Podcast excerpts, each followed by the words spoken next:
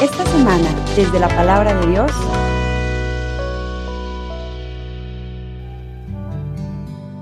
En aquel tiempo, cuando llegó Jesús a la región de Cesarea de Filipo, hizo esta pregunta a sus discípulos.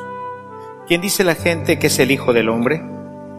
Ellos le respondieron, unos dicen que eres Juan el Bautista, otros que Elías, otros que Jeremías o alguno de los profetas. Luego les preguntó, ¿y ustedes quién dicen que soy yo? Simón Pedro tomó la palabra y le dijo, Tú eres el Mesías, el Hijo de Dios vivo. Jesús le dijo entonces, Dichoso tú, Simón, hijo de Juan, porque esto no te lo ha revelado ningún hombre, sino mi Padre que está en los cielos. Yo te digo a ti que tú eres Pedro, y sobre esta piedra edificaré mi iglesia. Los poderes del infierno no prevalecerán sobre ella. Yo te daré las llaves del reino de los cielos. Todo lo que ates en la tierra quedará atado en el cielo, y todo lo que desates en la tierra quedará desatado en el cielo. Y les ordenó a sus discípulos que no dijeran a nadie que él era el Mesías. Palabra del Señor.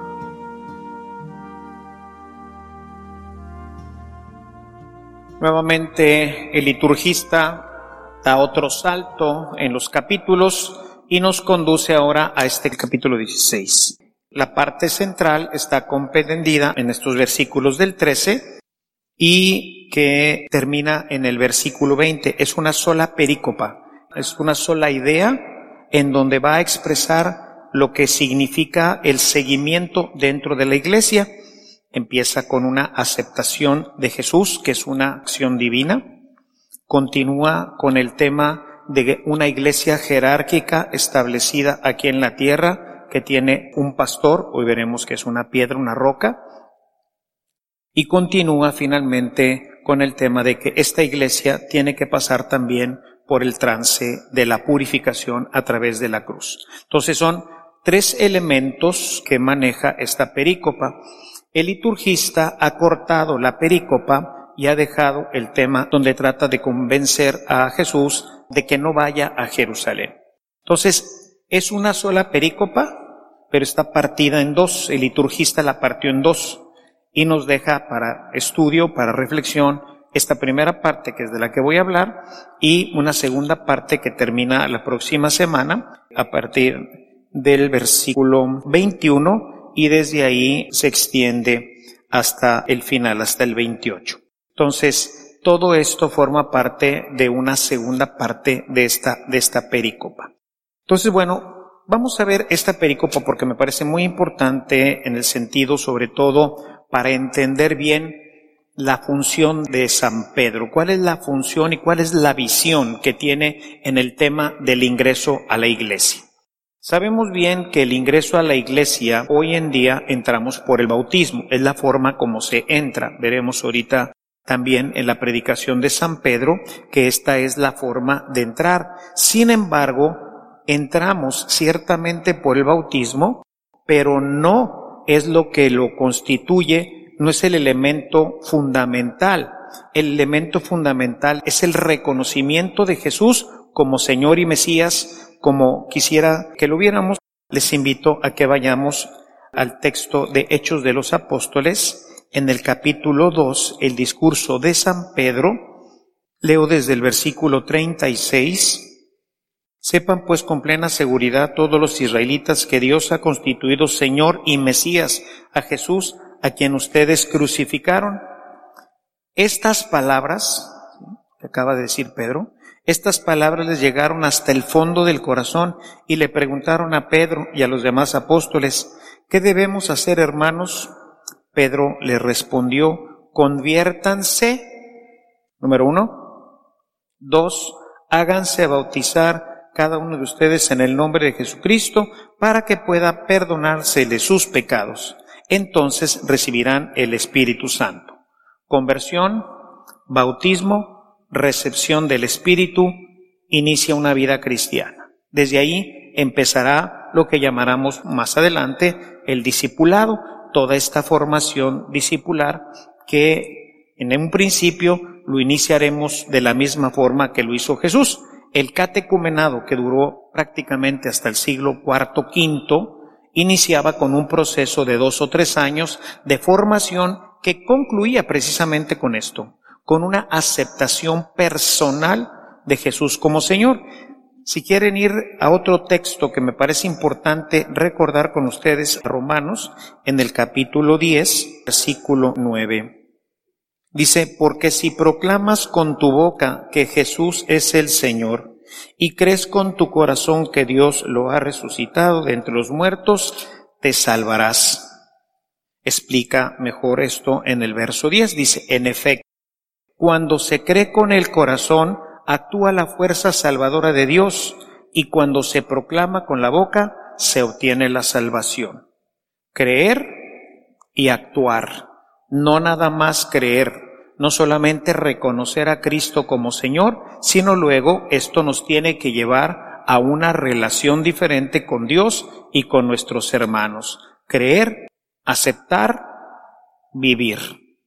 Todo esto es lo que es realmente la iglesia que sintéticamente en el Evangelio está presentado en el texto que hoy leemos y regresamos nuevamente al capítulo 16 de Mateo. Hay un cuestionamiento. ¿Quién dicen ustedes que soy yo? Y aquí viene una situación muy interesante, porque dice Simón Pedro, después de que dieron varias respuestas, Simón Pedro dice, tú eres el Mesías, quien reconoce que Jesús es el Mesías, el Hijo de Dios y cree en su corazón. Entonces, tú eres el Mesías, el Hijo de Dios, porque no hay un nombre dado en esta tierra con el cual nos podamos salvar, que no es el nombre de Jesús, Hijo de Dios, Mesías. Tú eres el Mesías, el Hijo de Dios vivo. Y aquí está lo interesante de este tema. Dichoso tú, Simón, hijo de Juan, porque eso no te lo ha revelado ningún mortal, sino mi Padre que está en el cielo. Es decir, esto que hoy muchas veces nosotros decimos, ¿de dónde proviene? Fíjense cómo hemos ido trastocando terriblemente este tema del ingreso a la vida cristiana y por eso nuestra iglesia, que es el tema que vamos a ver enseguida ahorita con Pedro, no tiene la consistencia porque no está formada realmente por hombres y mujeres que hayan tenido una experiencia de Dios. La mayoría de nosotros, muy seguramente, lo que tenemos como fe lo recibimos de un catecismo, de un hombre, pero no de una experiencia. Si repasa nuevamente este texto del hecho de los apóstoles, dice, y estas palabras de Pedro tocaron profundamente el corazón de estas personas y les dijeron, ¿qué tenemos que hacer? Y dice Pedro, convertirse, aceptar a Jesús como Señor, con esto podrán bautizarse y después vendrá el Espíritu Santo, lo que les permitirá desde ahí iniciar una vida cristiana que es lo que los llevará a la salvación. Muchos de nosotros, la gran mayoría de los católicos, puesto que no tenemos un proceso real de evangelización, la primera evangelización ocurre después de Pentecostés. No sería el momento de leer capítulo 2 del libro de los Hechos de los Apóstoles, pero léanlo con calma en casa. Verán ahí la primera proclamación del Evangelio y la invitación al cambio, a la conversión, al bautismo, a recibir el Espíritu Santo. Esto dará origen al catecumenado, dos o tres años, a veces más, en el que el catecúmeno, es decir, el que se está formando, va avanzando en su conocimiento hasta llegar a tener la experiencia de Dios. La última parte para recibir el bautismo era un retiro prácticamente que culminaba con una vigilia en donde los catecúmenos eran puestos de frente hacia donde salía el sol.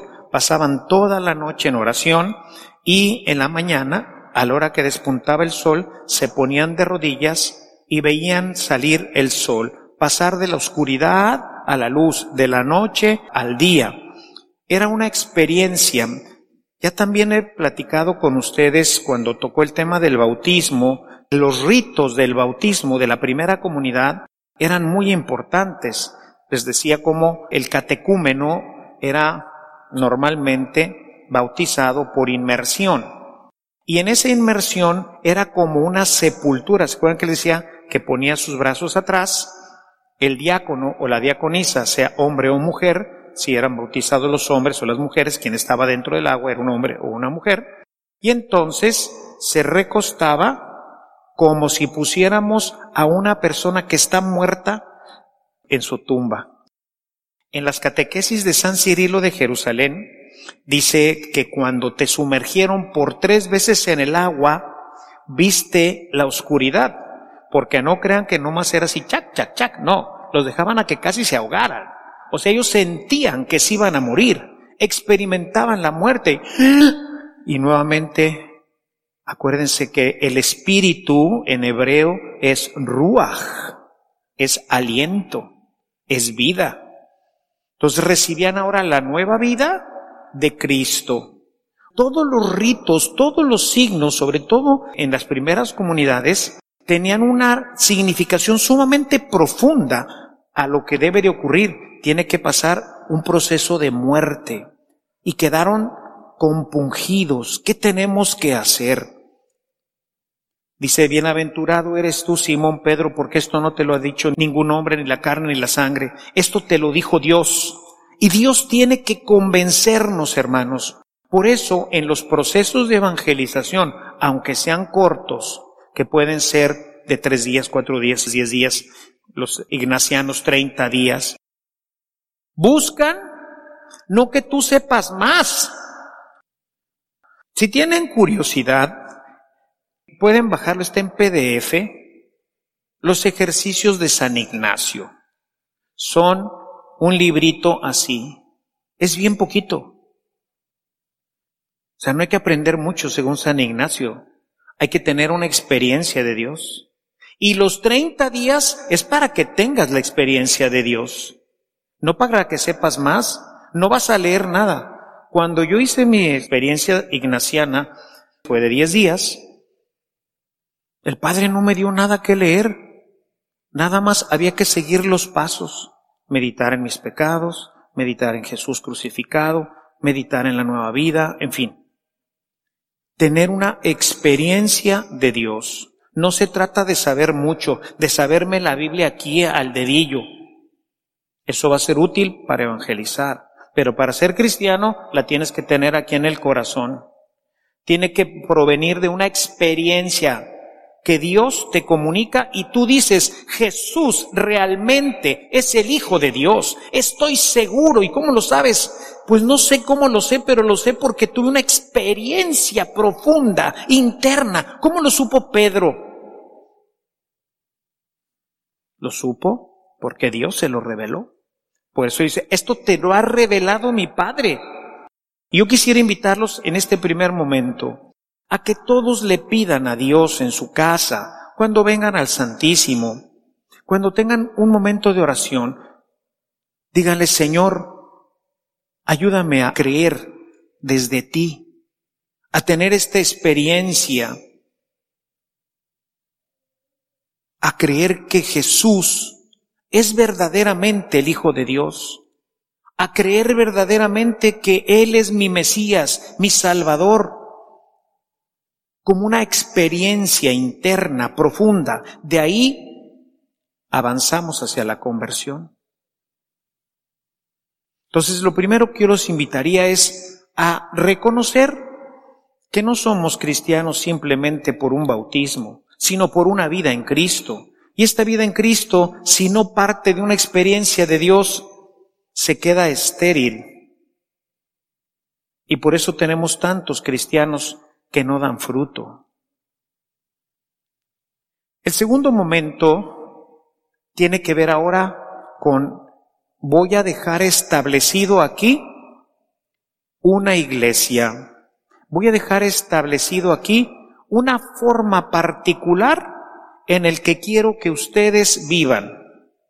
Y esto va a tener una cabeza, que en este caso es una piedra. Y yo te digo a ti, Simón, hijo de Juan, que ya no te llamarás así, sino te llamarás Kefa. Kefa en hebreo significa roca, es una roca gigante. Los protestantes para tratar de desvincular el tema con Pedro, como la mayoría de las sectas no estudian ni latín ni griego y mucho menos el hebreo, confunden piedra porque para nosotros cuando yo les digo una piedra, puede ser una piedra de río, puede ser una piedrota, una chiquita, no tiene una connotación. Si yo digo una roca, una roca no la podemos mover, ¿no es cierto? Una roca generalmente está en algún lugar y ahí está plantada, ¿no? Es una roca. Bueno, kefa es roca. El otro se llama escrúpulo. Es la piedrita chiquita. Pedro es la kefa sobre la que voy a construir. Recordarán ustedes, y aquí pues no podemos menos que recordar el pasaje que está tanto en Lucas como en Mateo, en Lucas 6:46 y al final del capítulo 7 de Mateo, en donde dice Jesús, hay que construir sobre la roca. Hay gente que construye sobre la roca, donde Él es la roca donde la iglesia es sobre donde estamos construyendo. Y es bien difícil quien está en la iglesia que se desvíe, que no encuentre caminos reales de salvación. Los que se salen de la iglesia generalmente se pierden. Por eso se acuñó un dicho en la antigüedad que decía, extra ecclesia nulla salus, fuera de la iglesia no hay salvación. Y es verdad, porque nos perdemos con facilidad, porque fuera de la iglesia, como revela con gran claridad el Apocalipsis en el capítulo 12, fuera de la iglesia, fuera de estas murallas que protegen a la iglesia, está Satanás, que está buscando, como dice Pedro en su carta, está buscando como león rugiente a quien devorar. Entonces es una roca, Pedro es esa roca, es lo que le da solidez. Y ahí tendríamos entonces que referir un poquito al texto de Efesios, Efesios 2, 20, 22. Dice, edificados sobre el cimiento de los apóstoles y profetas, siendo el mismo Cristo la piedra fundamental, en quien todo el edificio bien trabado va creciendo hasta formar un templo consagrado al Señor, y en quien también ustedes van formando juntamente parte de la construcción hasta llegar a ser, por medio del Espíritu Santo, morada de Dios. De tal manera que vamos siendo nosotros construidos en la iglesia, donde Jesús es el fundamento, pero al mismo tiempo la piedra angular. Sin la piedra angular no se puede cerrar la casa. Es la piedra que cierra y le da consistencia. Y cada uno de nosotros somos esos ladrillos que vamos formando la iglesia. Pero la iglesia tiene que estar parada sobre un orden que le da estabilidad. El tercer elemento tiene que ver con lo que le dice a Pedro también. Primero, tú eres roca y sobre esta roca voy a edificar mi iglesia. Y luego le dice, te voy a dar las llaves del reino. Hoy hemos escuchado en el texto de Isaías lo que significan las llaves bajo el concepto judaico. El que tiene las llaves de la ciudad es plenipotenciario. El que tiene las llaves del palacio es el que puede abrir y cerrar cualquier puerta. A Pedro lo está nombrando en ese momento plenipotenciario. O sea, él tiene las llaves del reino. Por eso el liturgista escogió este texto de Isaías 22 para ilustrarnos lo que significa realmente el que le entreguen a alguien las llaves. En este pues llama a Eliakim y le dice, a ti te voy a dar las llaves, así que ahora tú eres el Juan Camaney del reino, ¿ah? O sea, lo que tú abras queda abierto y donde tú cierres también queda cerrado. Es decir, le está dando todo el poder. Pedro será plenipotenciario. Lo que él diga, eso es. Cuarto elemento. No solamente le dan las llaves, sino que le dice que lo que tú ates quedará atado y lo que tú desates quedará desatado.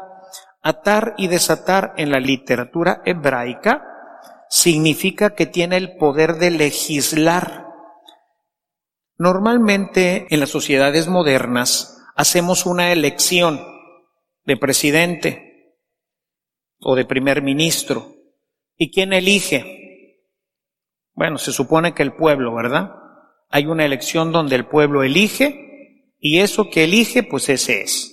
Bueno, en la iglesia no es así. En la iglesia el que elige es Dios.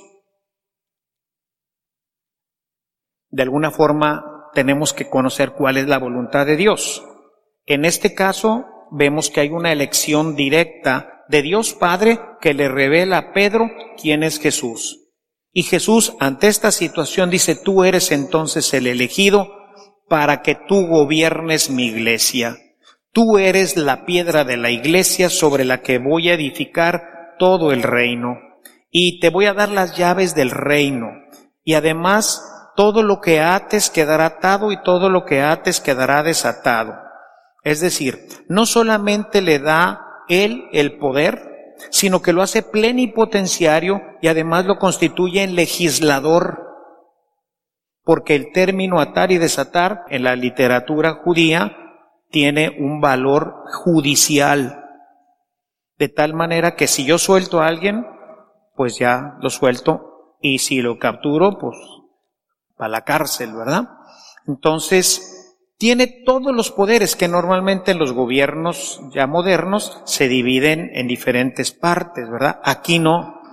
Aquí Pedro es escogido por Dios y la forma en que se escoge es de entre los cardenales, tiene que a ver, el 75% de los cardenales, o sea, casi todos tienen que votar, y son creo que 153 cardenales, no me recuerdo exactamente el número, pero de ellos el 75% tienen que poner en la boleta un solo nombre, ¿sí? Bergoglio en este caso. Bergoglio, Bergoglio, Bergoglio, Bergoglio, 75%. es una elección divina. ¿Sí? Y todo esto quisiera irlo cerrando un poco en el tema del Santo Padre, hoy tan atacado por los medios de comunicación. El tema del papado siempre ha sido discutido. Hemos tenido, y no lo podemos tapar con un dedo, que hemos tenido papas muy terribles, guerreros que tomaron el reino como un reino terreno, muchas riquezas que se amontonaron en el Vaticano. Bastaría con ir a ver las riquezas que están ahí en el Museo Vaticano. En fin, otras épocas, ¿verdad? Pero nunca, nunca el Papa se ha equivocado en cuestiones de doctrina y de fe. De tal manera que cuando Él ha dado una norma, esa norma se mantiene. Es cierto que la teología sigue avanzando, seguimos escarbando, seguimos estudiando y seguimos tratando de conocer el misterio de Dios. Cuando nosotros leemos las primeras cartas de San Pablo, nos vamos a dar cuenta, y esto es en general opinión de los exégetas, que no queda muy claro que en sus primeras cartas, por ejemplo en Tesalonicenses, que Pablo entendiera que Jesús es verdaderamente Dios, que sea sustancialmente igual al Padre. ¿Por qué? Porque todavía falta desarrollo. Cuando nosotros leemos los Evangelios, obviamente, al leer el texto de Mateo, si nosotros leemos la misma perícopa, pero en Marcos, vamos a encontrar marcadas diferencias. porque en Mateo, ya desde el capítulo 4, ya hay un reconocimiento de que Jesús es hijo de Dios. Tú eres el hijo de Dios. Esto es algo que va evolucionando. Ahora, el que sea hijo de Dios quiere decir que es Dios de Dios, luz de luz, engendrado, no creado, todo lo que decíamos en el credo, no, porque también David era hijo de Dios y todos nosotros lo somos. Ha sido un desarrollo el proceso de la Trinidad. Recordarán ustedes el concilio de Éfeso, siglo IV, en donde apenas vamos tratando de identificar con claridad quién es Cristo. O sea, hubo muchas herejías en los primeros años. ¿Por qué? Porque era difícil el que pudiéramos avanzar en esto. Entonces, bueno, ha habido un progreso en la teología que nos va empujando a conocer más.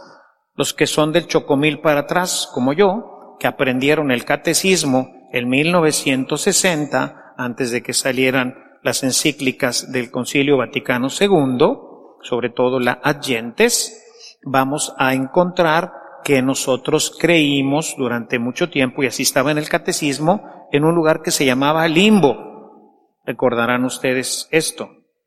El limbo era un lugar que se decía, bueno, así lo aprendíamos en el catecismo, un lugar sin pena ni gloria, o sea, ni sufres, ni no sufres, ni gozas. O sea, estás en punto muerto, ¿no? Ahí. ¿Quiénes van ahí al limbo? Pues los niños que murieron en el seno de la madre o los niños no bautizados. Si ustedes leen el catecismo de la Iglesia Católica, el nuevo, van a encontrar que no existe la palabra limbo. ¿Por qué? Porque hemos hecho un avance en la teología. Y entonces ahora decimos, ¿cómo? Un niño fue creado por Dios. Y entonces Dios no lo puede dejar en el limbo, como decimos, ¿verdad? Sino que inmediatamente cuando muere, puesto que no tiene pecados personales, o sea, el pecado personal es un desacato a Dios, es una desobediencia, me vale queso, pleno conocimiento, pleno consentimiento, materia grave. Sé que me obliga a misa, pero me vale que eso, me voy a ir al día de campo. Les falles al primer mandamiento. Amarás al Señor tu Dios con toda tu mente, con todas tus fuerzas y con todo tu corazón. No es cierto, te fuiste día de campo en vez de venir a misa. ¿Cuánta gente pudo haber venido hoy a misa? Pero es más cómodo quedarme en mi casita, termina la misa, me echo ya mi comidita, mientras aquí medio veo la misa, sigo viendo que no se me apague el carbón. Digo yo, no sé, ¿verdad? Amarás al Señor tu Dios con toda tu mente, con todas tus fuerzas, con todo tu corazón. Y el niño todavía no sabe ni qué rollo con eso, ¿ah? Entonces muere el niño y se va al cielo. Todo esto, les decía, sobre todo en Allentes, en donde la iglesia se abre y entonces los musulmanes se van al cielo, ¿sí? Basado en lo que dice San Pablo en sus primeros tres capítulos. Si tú has vivido conforme a la revelación que Dios ha hecho a tu corazón, te vas a ir al cielo. Oye, los budistas también. Y los indios puca puca, pues también. Y todas los miles y miles y miles y creo yo millones, imagínense, de indígenas mesoamericanos que durante 1500 años, por decir, desde que llegó Jesucristo hasta la conquista, todos esos que, como dicen los hermanos estos que no piensan, no, todos esos se fueron al infierno. Unos dicen eso. Los testigos de Jehová dice, desaparecieron. Ah, carambas. Nos comemos cosas de la escritura, ¿verdad? Los papas son los que tienen esa sabiduría, fueron elegidos por Dios y a ti te daré las llaves y te daré también el poder de atar y desatar. Y Francisco, obispo electo según los cánones de la iglesia, donde el 75% de los cardenales dijeron, se llama Bergoglio, el elegido de Dios, es el elegido de Dios, igual que Pedro y tiene el poder de legislar. Y no se ha equivocado en materia de fe ni de doctrina, aunque así los enemigos de la iglesia lo quieran ver. O es gente que no sabe de derecho, o es gente que no sabe de muchas cosas y hace juicios totalmente gratuitos para dañar a la base de la iglesia. ¿Por qué? En un terremoto, ¿por qué se cae la casa? Porque los cimientos se rompen y entonces se cae la casa. Si le pego a la cabeza, si le pego al cimiento, se cae la casa. Hay que pegarle al cimiento para que se caiga la casa. Imagínense una iglesia católica como la que tenemos ya ahorita, toda dividida, en donde no, que sí, no, que no, que sí dice, que sí, la comunión en la mano. Espérense. Tenemos un papa. Se llama Francisco hoy. Y Él es la cabeza, nombrada por Jesucristo, no por la sangre, por no por ningún hombre. Fue nombrado por Jesucristo, el Hijo de Dios. Él lo nombró y le dio las llaves. Y le dio también el poder de atar y desatar. ¿Se la jugó con Pedro? Sí. Y se la ha jugado con todos los papas. Pero ¿saben a qué le apuesta a Jesús? a que le ha dado la plenitud del Espíritu Santo. Y por eso no puede fallar. Por eso es infalible en cuestiones de fe y de doctrina. Y si el Papa dice negro, negro. Y si dice blanco, es blanco. ¿Por qué? Pues porque así lo quiso Jesús. Entonces yo les quisiera invitar al final de esta reflexión, que les digo es una reflexión eclesiástica primero, a tener conciencia de que es necesario que tú hagas una aceptación personal de Jesús en tu vida y que esta tiene que venir como un proceso espiritual en tu corazón.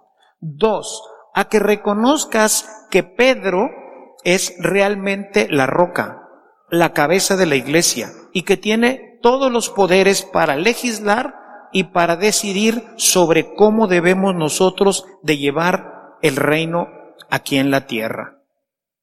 Y la semana que entra veremos la tercera parte, que es que el cristiano tiene que purificarse también a través de la cruz si verdaderamente queremos llegar a participar del reino de los cielos.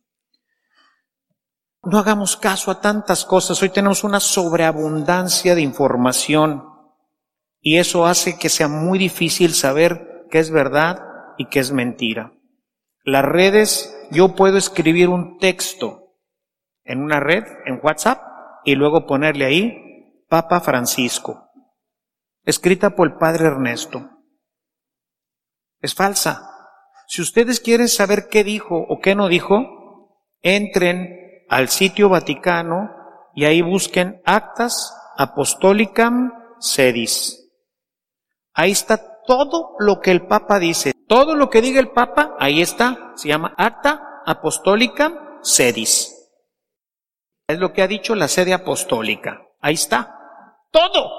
De todos los papas de la historia. Bueno, desde que se tiene ahí en el archivo. Entonces no le crean ni a Facebook, ni a Instagram, ni al WhatsApp, ni a nadie. Porque ahí no sabes de dónde viene el asunto. Créale a fuentes más o menos bien informadas. La gente me busca mucho porque cualquier cosa. ¿Es cierto que el Papa dijo, permítame, apostar al cáncer? No, no dijo eso. Nunca dijo eso. Yo voy, busco actas apostólicas y digo, no es cierto, no dijo el Papa eso. No, que el Papa ya le va a dar la comunión a los casados y que nos... A ver, a ver, ¿dónde dice eso? No, es que en el capítulo 9. A ver, compadre, ¿y tú ya estudiaste derecho? No. Ah, bueno, estudia derecho derecho eclesiástico sobre el matrimonio y luego platicamos. ¿Qué te parece? Es que es obispo. ¿Eso quiere decir que sabe derecho?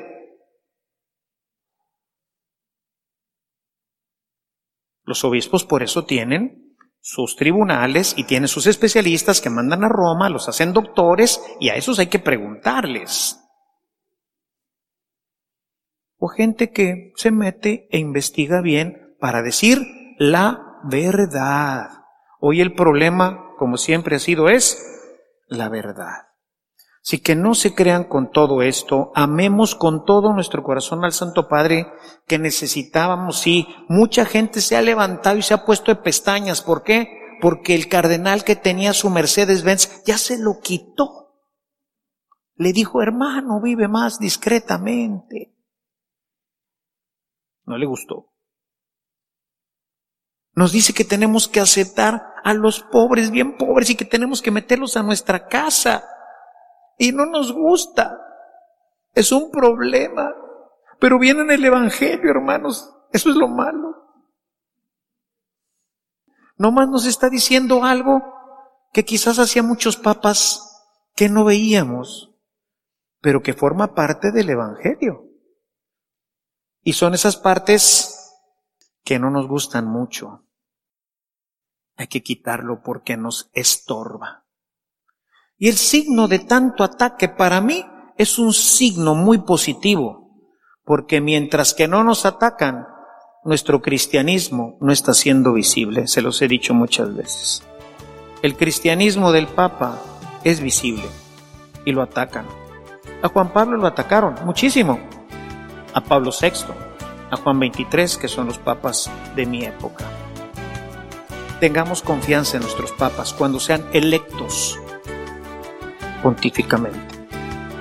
Entonces podemos tener la certeza de que ha sido como Pedro, esto no te lo reveló la carne ni la sangre, sino mi Padre te escoge a ti, y tú eres Pedro, y sobre esta piedra edificaré mi iglesia.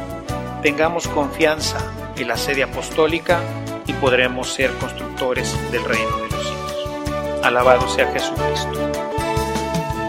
Si esta reflexión ha sido de utilidad para su vida espiritual, le invitamos a visitar nuestra página en internet www.evangelizacion.org.mx, en donde encontrará otros temas que seguramente continuarán produciendo fruto en usted.